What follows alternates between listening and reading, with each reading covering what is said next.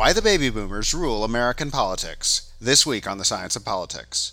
For the Niskanen Center, I'm Matt Grossman.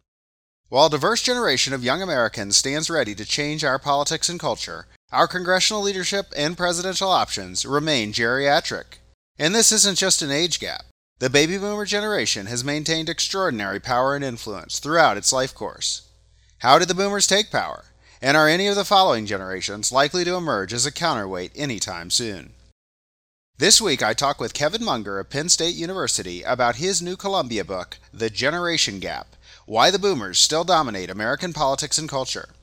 He argues that generational conflict is inevitable as the baby boomers retire but maintain their political influence against a much more diverse, less religious, and liberal rising generation. The institutions boomers built are losing credibility, but that doesn't mean we should expect their power to wane. Here's our conversation, which started with a summary of his concept of boomer ballast. Part of the angle of the book is that there are a lot of things going on generationally right now and in terms of age. So I try to condense all of that into a single phrase, which is boomer ballast. So the argument is essentially that today, the baby boomer generation is distinctly powerful as a generation and as a group of older people. So this combines multiple causes. And so I don't have a clean causal story. That's sort of why I had to turn this into a book rather than a paper. But generations are generally not taken seriously, I feel like, and I wanted to demonstrate, A, that yes, generations are an important organizing group identity in American politics today, and B, that the baby boomers are the unique generation in American history.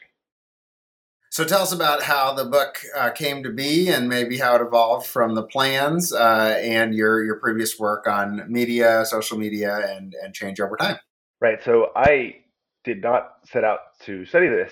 The fact was that in 2016, the world of digital political communication changed dramatically. There's a big emphasis on studying misinformation, fake news, and a consistent finding from this research was that older people were much more likely to have been exposed to and share misinformation. And that was the first step on the journey towards this book. Second, I was doing some research trying to probe how people evaluate clickbait headlines and other types of digital media in the context of a survey. A standard method is to use an online survey to recruit subjects and run survey experiments. But I was noticing that when I asked people to open a new tab during the survey and then come back and do look up a piece of information on the internet and return to the survey, there was massive attrition differential in age. So older people were much more likely to simply stop taking the survey at that point.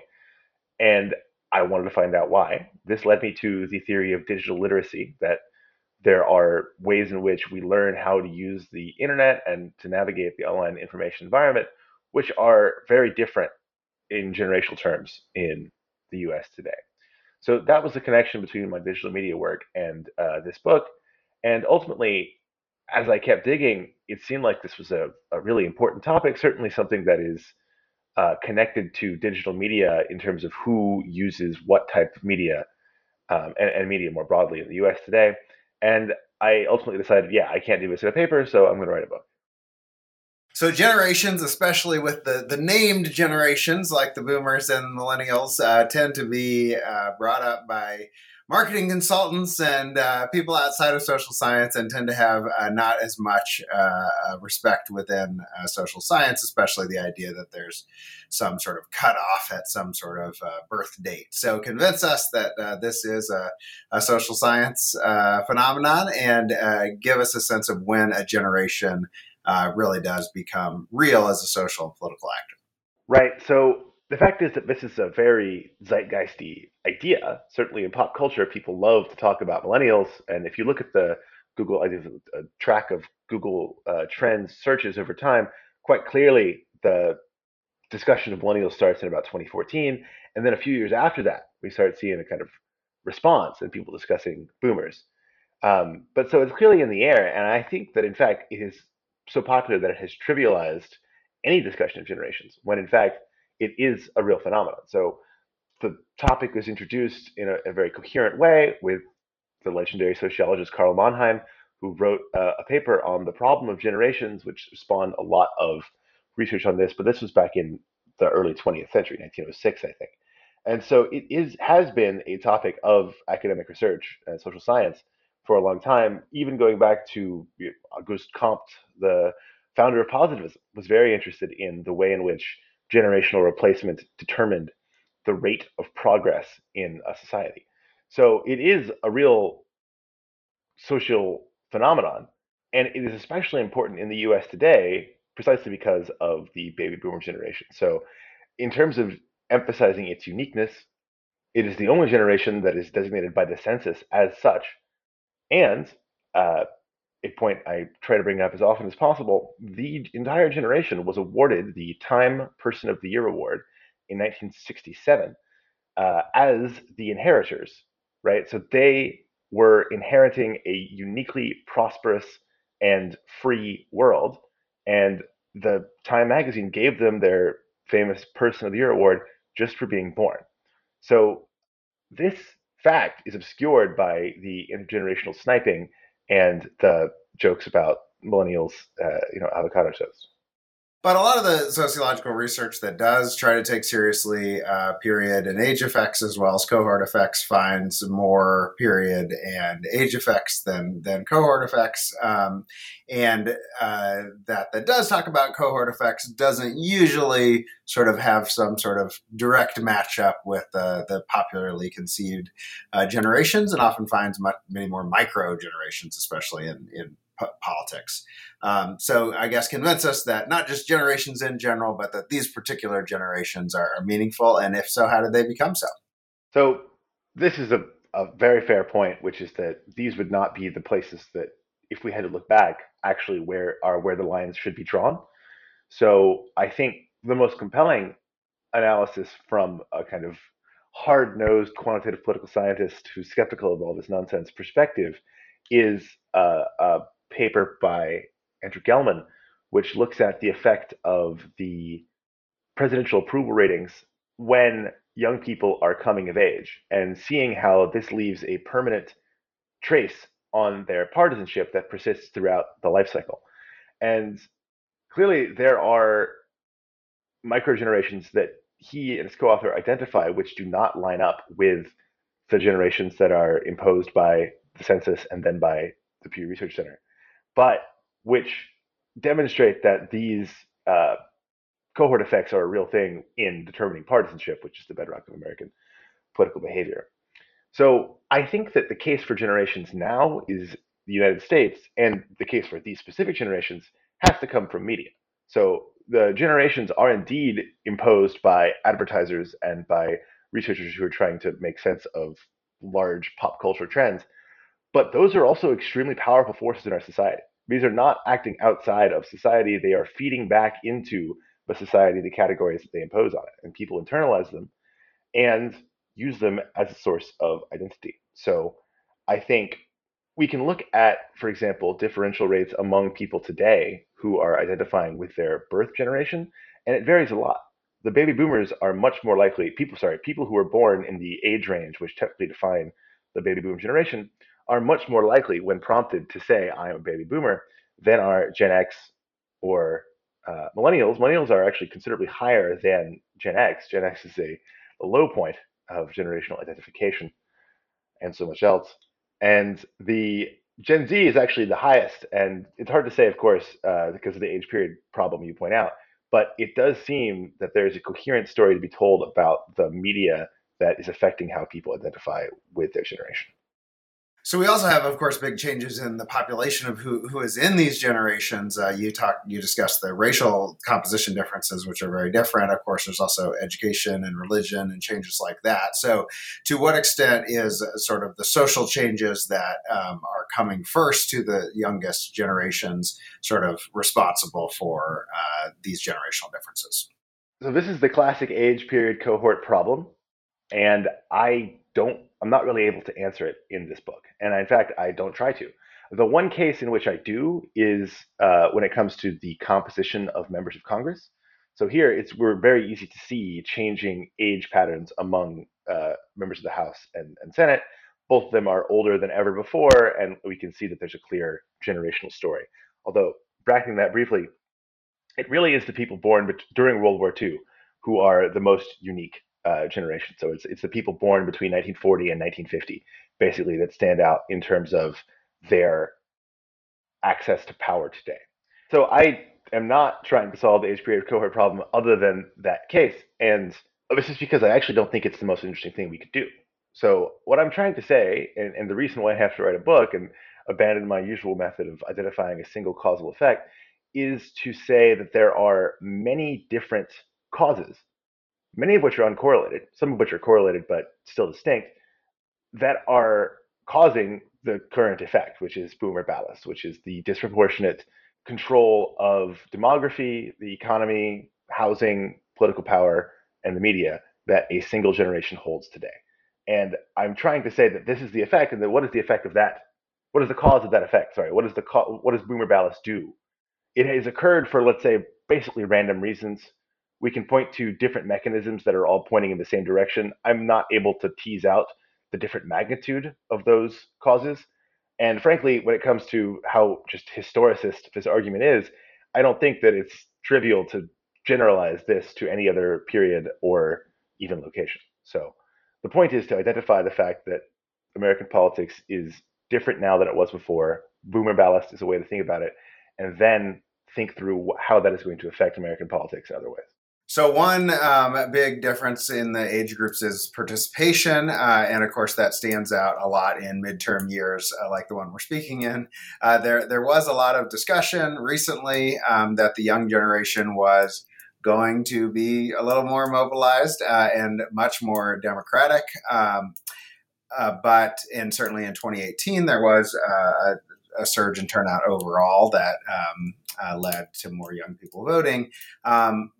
But is there any sign that that's likely to continue into 2022? And do the patterns that we're seeing under Trump and Biden at all kind of disrupt? Should they disrupt people's view of generational change is likely to lead us into a democratic direction as more young people age into voting? So this is a longstanding dream of to get the young people more involved in politics, but both in terms of the age story is very consistent, and there is a consistent cohort effect where each new cohort is less likely to vote than the one that came before it, even holding age constant. So we do have some APC analysis. But the uptick in 2018, I think, is not likely to continue in 2022. I think that there's very little effort on behalf of either party, but especially the Democrats, to appeal to the young base. And the fact of the uniquely old politicians involved makes this, just on its face, not an easy argument to make.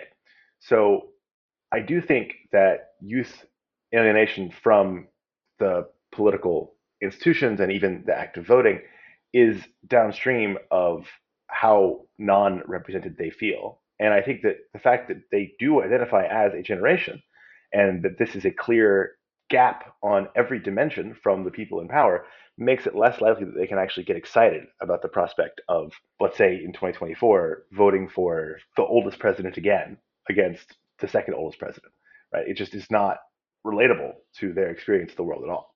So that sounds like we're underrepresented, so we're not going to make efforts to increase our representation. I mean, is there a way out of that if that is the pattern and that pattern continues? So I think here the comparative case is helpful, which is to say that I do blame the two-party system considerably for this problem. In many other parliamentary democracies in Europe, you have a third party, which is much more youth-focused. So in much of Europe, we have a Green Party, where there are young candidates who are able to get involved early on, and this kickstarts a virtuous cycle of youth political participation. The issues they care about are represented. The people doing the representing are relatable to them in how they see the world and experience things. And the existence of the party and getting a toehold in parliament allows them to build up organizational capacity, build up the habit of participation in more serious ways, like mobilizing and being party organizers, and just none of that is possible for young members of the two parties in the U.S. If you are just really, really into electoral politics, sure, you can go and be a member of the College Democrats. But then after that, most people kind of fall out of any kind of organizational drive within this two-party system, which is so far removed from how they see the world and the issues they care about.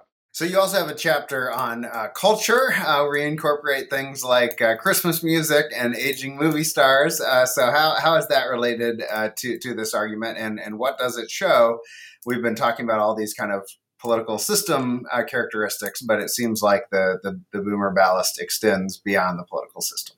Indeed. So this is another comparative case. So the institutions in the United States, which are more flexible, and in large part this means more adaptable to the internet and social media, allow boomer ballast to play out very differently than the unflexible institutions like the two-party system or academia or law schools or things where there's a law against having any kind of novel competition, right? So doctors, lawyers, professors, the youth cannot create alternative versions of these institutions.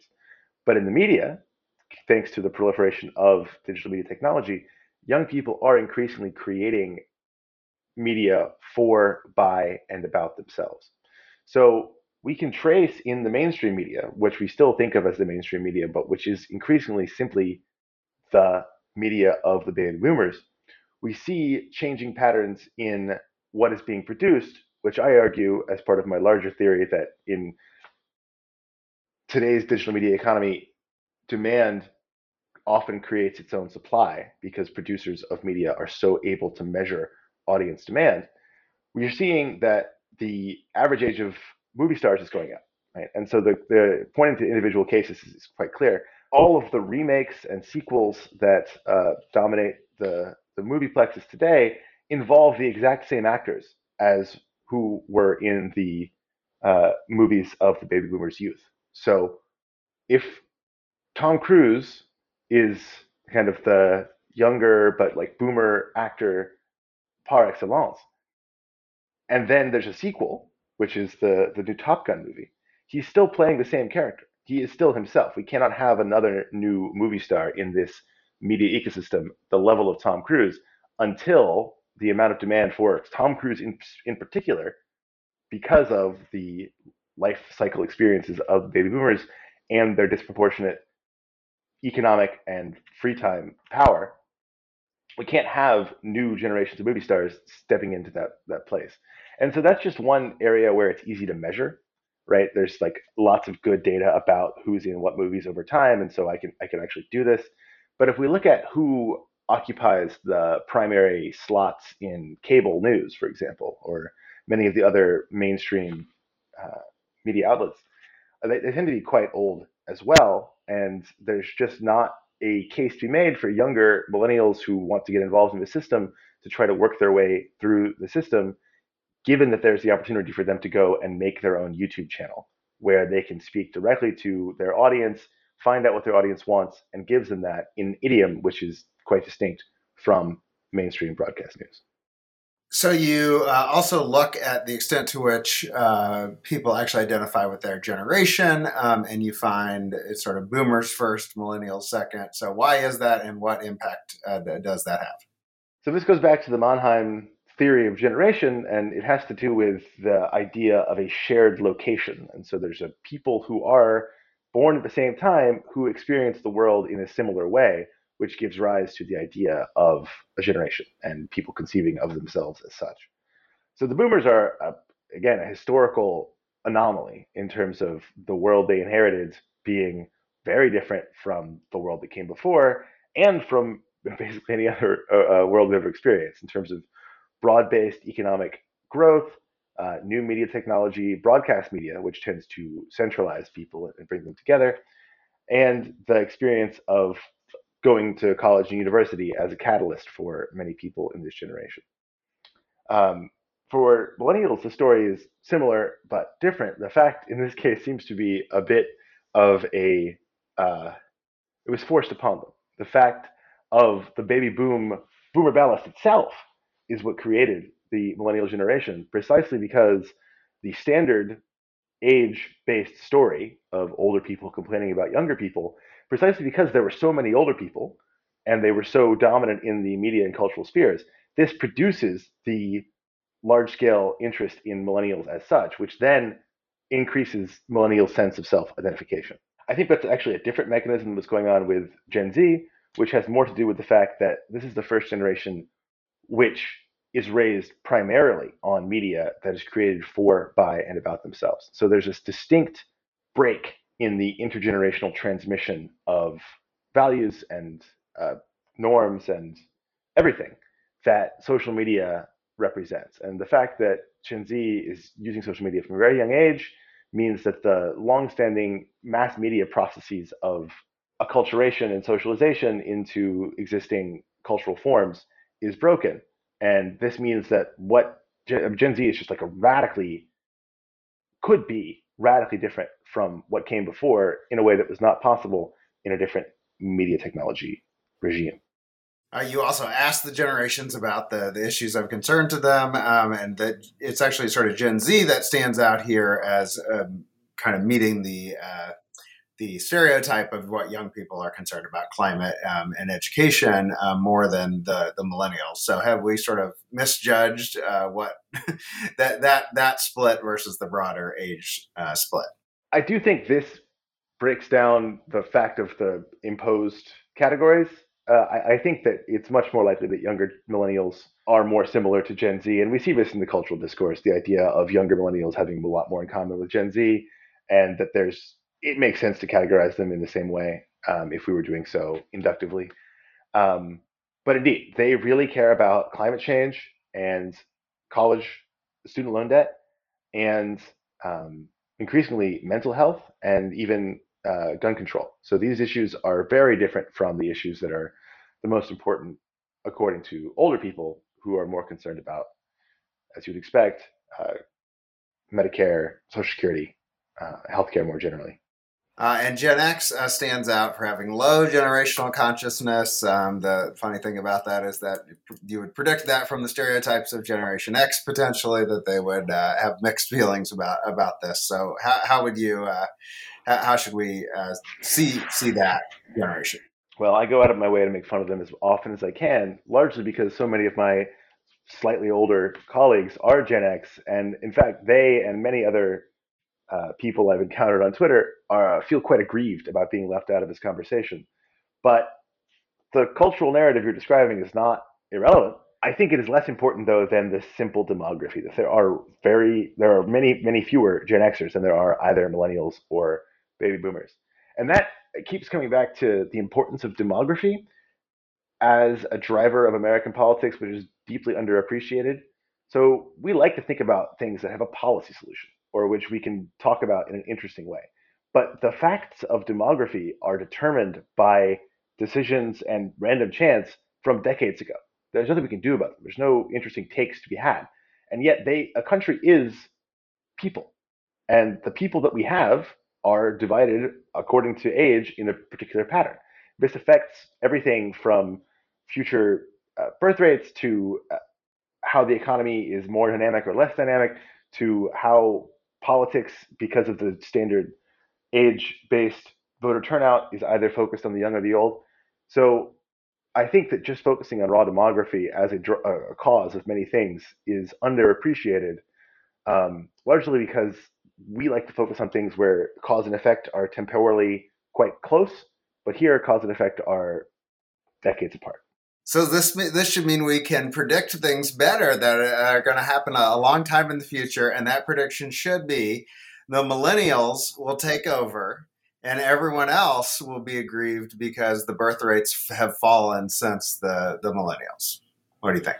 So here is where the different mechanisms cut in different directions, right? So it is true that demography is an important way in which millennials have an advantage over other generations.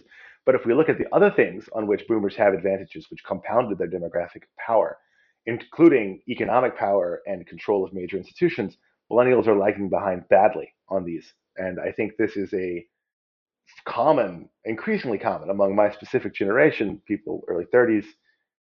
The housing situation in major cities is just unbelievable. And it is a serious impediment to how we think about how our lives should go. And it doesn't seem like it's going to change anytime soon. So this issue, which seems like a local issue, is in fact for many millennials in my milieu, the defining problem in society today. And so this is the kind of thing which means that millennials will be a powerful force, but the way in which these different advantages compounded for the boomers will not obtain for the millennials. So walk us through those mechanisms. Why? Well, first of all, just the breadth, the level of overrepresentation of the baby boomers in politics, and then walk us through some of the mechanisms for it. Right. So the demography is first, then the broad-based economic growth, which allows them to enter into the process of developing themselves however they want. And then I think it's the control of many of the major institutions. So the golden age of higher education was the mid to late 60s. Many people who are still running our universities today got their PhDs during that time and came into the best job market for PhDs ever. And so they're still sort of sticking around. Many boomers were able to start this process of buying a house and accumulating wealth early on, and they're doing well off as a result. And the demographic weight and these other political and economic advantages played out throughout their life cycle to give them various specific political wins. For example, the constitutional amendment, which lowered the voting age to 18, happened for the baby boomers. So this kickstarted the political socialization process for people who were between 18 and 21. And it happened because of the political demographic power of young people who at the time were baby boomers. That's just one example. I think another important example is the 2008 financial crisis, where the government invested trillions in quantitative easing as a way to deal with the financial crisis. They could have injected that money anywhere into the economy. They chose to do it propping up mortgages for houses, which were disproportionately owned by baby boomers. So there are a variety of political reasons why they chose to do it this way. But the fact of the political power of the boomers and that this is politically consequential to give them government goodies is compounding their advantage throughout their life cycle. So you look at the support for young and old candidates, and you find some evidence that generational consciousness is related. But to me, it didn't seem quite as strong evidence that we're sort of in a generational polarization on the basis of generation. So we have this okay boomer idea that there is people have consciousness of their generations, and not just their own, but in relationship to another. Related to this debate that is often dismissed as a very online conversation, so that might be part of the generational dispute. So I guess to what extent do people see it as generational polarization and a generational dispute? And how did you interpret your evidence on support for young candidates, young and old candidates, or young and old prioritizing candidates in that light? So I have a survey experiment which is looking at whether or not young or old people have a preference for co-generationalists and for people who prioritize issues related to their generation in particular. There are significant effects on average. They're not huge, as you say, but this is a kind of hypothetical case. And when we go to the real world example of the Democratic primary, there were gigantic differences in which candidate people voted for based on age. In fact, the term generation gap refers to the period in the 60s when young people and older people had different political preferences.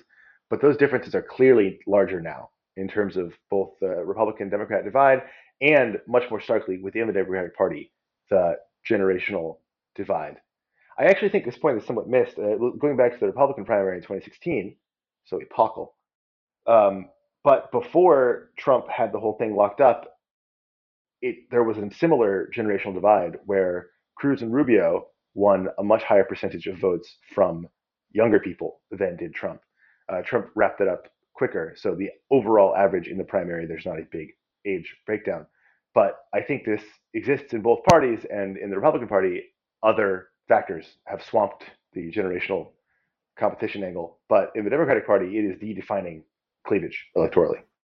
Is it a conscious cleavage, though? I mean, to what extent do people see it as a generational divide versus ideological or issue-based or anything along those lines?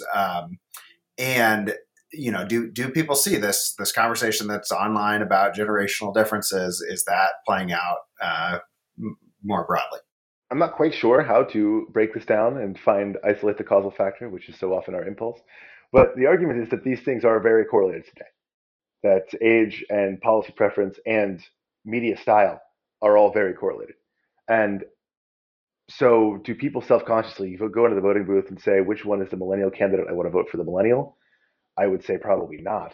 But do they consume media in a context in which the millennial is likely to be producing political content that relates to them and which they encounter in their day-to-day experience? Probably yes. So there are many pathways by which this generational divide can play out in differential preferences. The consciousness angle is, I think, real. I think there are lots of research on many different identities and how people self-identifying with those different identity groups affects their behavior. I think this is not in the top three on those dimensions, though. And is there any sign of the kind of analog of negative partisanship that this is that it's not just people identifying with their own generation, but identifying as in opposition to another? I did find that younger people, I think Gen Z and millennials, were more likely to oppose a politician who said that they would prioritize issues that the older generations cared about. So if there is, it seems to be in the resentment towards the old direction. So you also find that public policy is oriented toward helping older people, and that's, of course, a repeated finding. To what extent is that explainable by the relative power and engagement of the generations? So the welfare spending in the U.S. for a long time has a higher percentage of it has gone to the elderly than in any other Western democracy. And largely this is because of a lack of welfare spending on the non-elderly. But as the elderly take up much more and more of the population and they live longer and longer, this spending becomes quite important. So the most obvious case is about Social Security. So Doug Arnold has a new book about reforming Social Security, which is great and which I based much of this argument on. But it has been clearly, in terms of predicting the future, the actuarial tables behind Social Security payments could not be more set in stone. And it has been clear for decades that some kind of reform will have to happen to deal with the demographic shift. And Congress has, for decades, put off a relatively small increase in the Social Security tax, which would have bit into the baby boomers when they were in the workforce and making money, and have them pay into Social Security the amount that they would need to in order to guarantee the full benefits. So as a result, the liabilities of Social Security are greater than what will be taken in at the current rates. And what will happen is at some point, the lines will cross, the amount of money coming in will be less than the money going out. And either they're going to cut the Social Security payments to the retired baby boomers, or they will have to increase the payroll taxes on the younger generations who are still working. And it's not going to be the first one because of the power of the older generations politically. So they might be able to stop change, but I guess are they responsible for the initial disparity? So, you know, we might think of lots of other reasons why public policy is more geared toward helping the old. But, of course, there is a story that the AARP as an organization and other generational political influence kinds of stories did matter for this. So should we connect the two? Boomers dominate politics and policy as a result is geared toward their interests. Yeah, so policy is always geared towards the people who vote the most and have the most influence and are members of organizations with power and influence. And that has always been older people on average. So sure, that effect is what's caused the system we have today to exist. But even when the baby boomers were not older people, when they were in the prime of their working age, we could have solved the Social Security problem by raising taxes on them. And we did not, because of their power, because that they are a demographically, politically powerful group.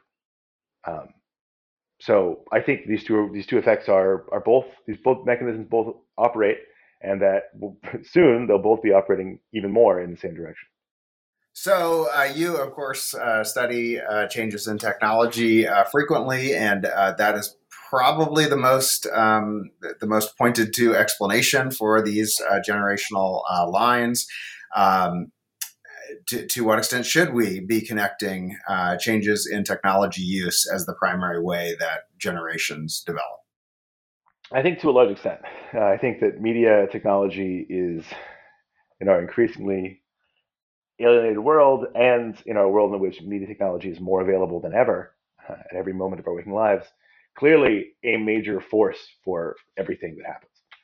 And as I said earlier, the fact of social media allowing younger generations to make their own media is a kind of novel phenomenon in history in terms of the breakdown of intergenerational contact and transmission of everything. So I do think the media is a very important part of the story. And I mean, I guess any what is there an argument on the other side that this is sort of an overhyped version? As you said, you know, the ones that really jump out are explained by pure birth rate. That is, they were born with a lot of people similar to themselves. So that seems less consistent with, well, it was about the exact, you know, media and communications technology that they had at their disposal. For sure. So when it comes to the kind of argument I'm trying to make, the kind of story I'm trying to tell here, these are both mechanisms that exist. I believe that. If when we talk or when you read one article, it's going to emphasize one of those mechanisms. I'm saying they both exist. The question we might want to ask is one of them 40% explain 40% of the variance and the other explain 30% of the variance, or vice versa? And I don't think that's something we can answer with the data we have. So I think these are both mechanisms that exist. I think these are powerful mechanisms that explain things going on in society. Media technology changing is going to be a powerful mechanism when media technology changes, but not when it doesn't. And so there's not like a total permanent answer to this question in terms of, you know, if the birth rate were constant for 100 years and immigration rates were constant, then demography wouldn't matter. But it does right now, and that explains a significant amount of the variance, and so we should think about that when we explain what's going on in society in America today. So as you mentioned, the talk of the generation gap was very high in the 1960s, when at least politically, the differences were not as strong between the generations as they are now. So why did we have that conversation then, and how is it different than the conversation we're having today? The baby boomer generation was a historical anomaly in every way. So they were so different from the generations that came before them in a way that was obvious to the commentators at the time, just very obvious. And so the fact of their rebellion, it was a similar story, but again, different than Gen Z and social media today. The fact of the wealth in society allowing them more youthful freedoms was somewhat novel, right? And so previous generations had not had that sense of adolescence and that sense of economic security that the boomers had, which is what allowed them to create a kind of revolutionary new ideology or way of being in the world, emphasizing personal freedom and the various social constructions downstream of that. So that is, I think, the continuity in American society had been fairly strong in terms of how generations related to each other. But the baby boomer generation was the first in which the generation gap in terms of how people in the same family experienced the world was so starkly different. But it was also, I mean, it was also a caricature, right? The there weren't that many people in college at the time when the image of the baby boomers was that they all were in college. How similar is that, I guess, the caricature of the baby boomers at the time to the caricatures we have today of younger generations?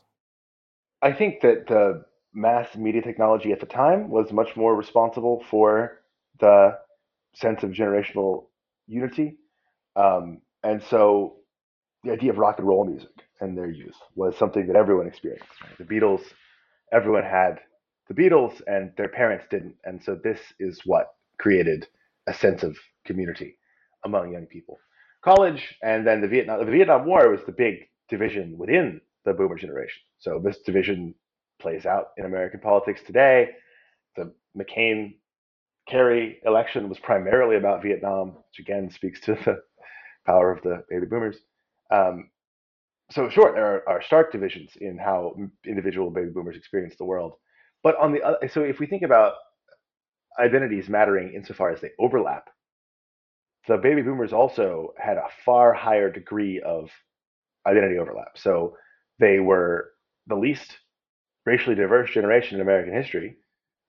If you think about the racialization and whiteness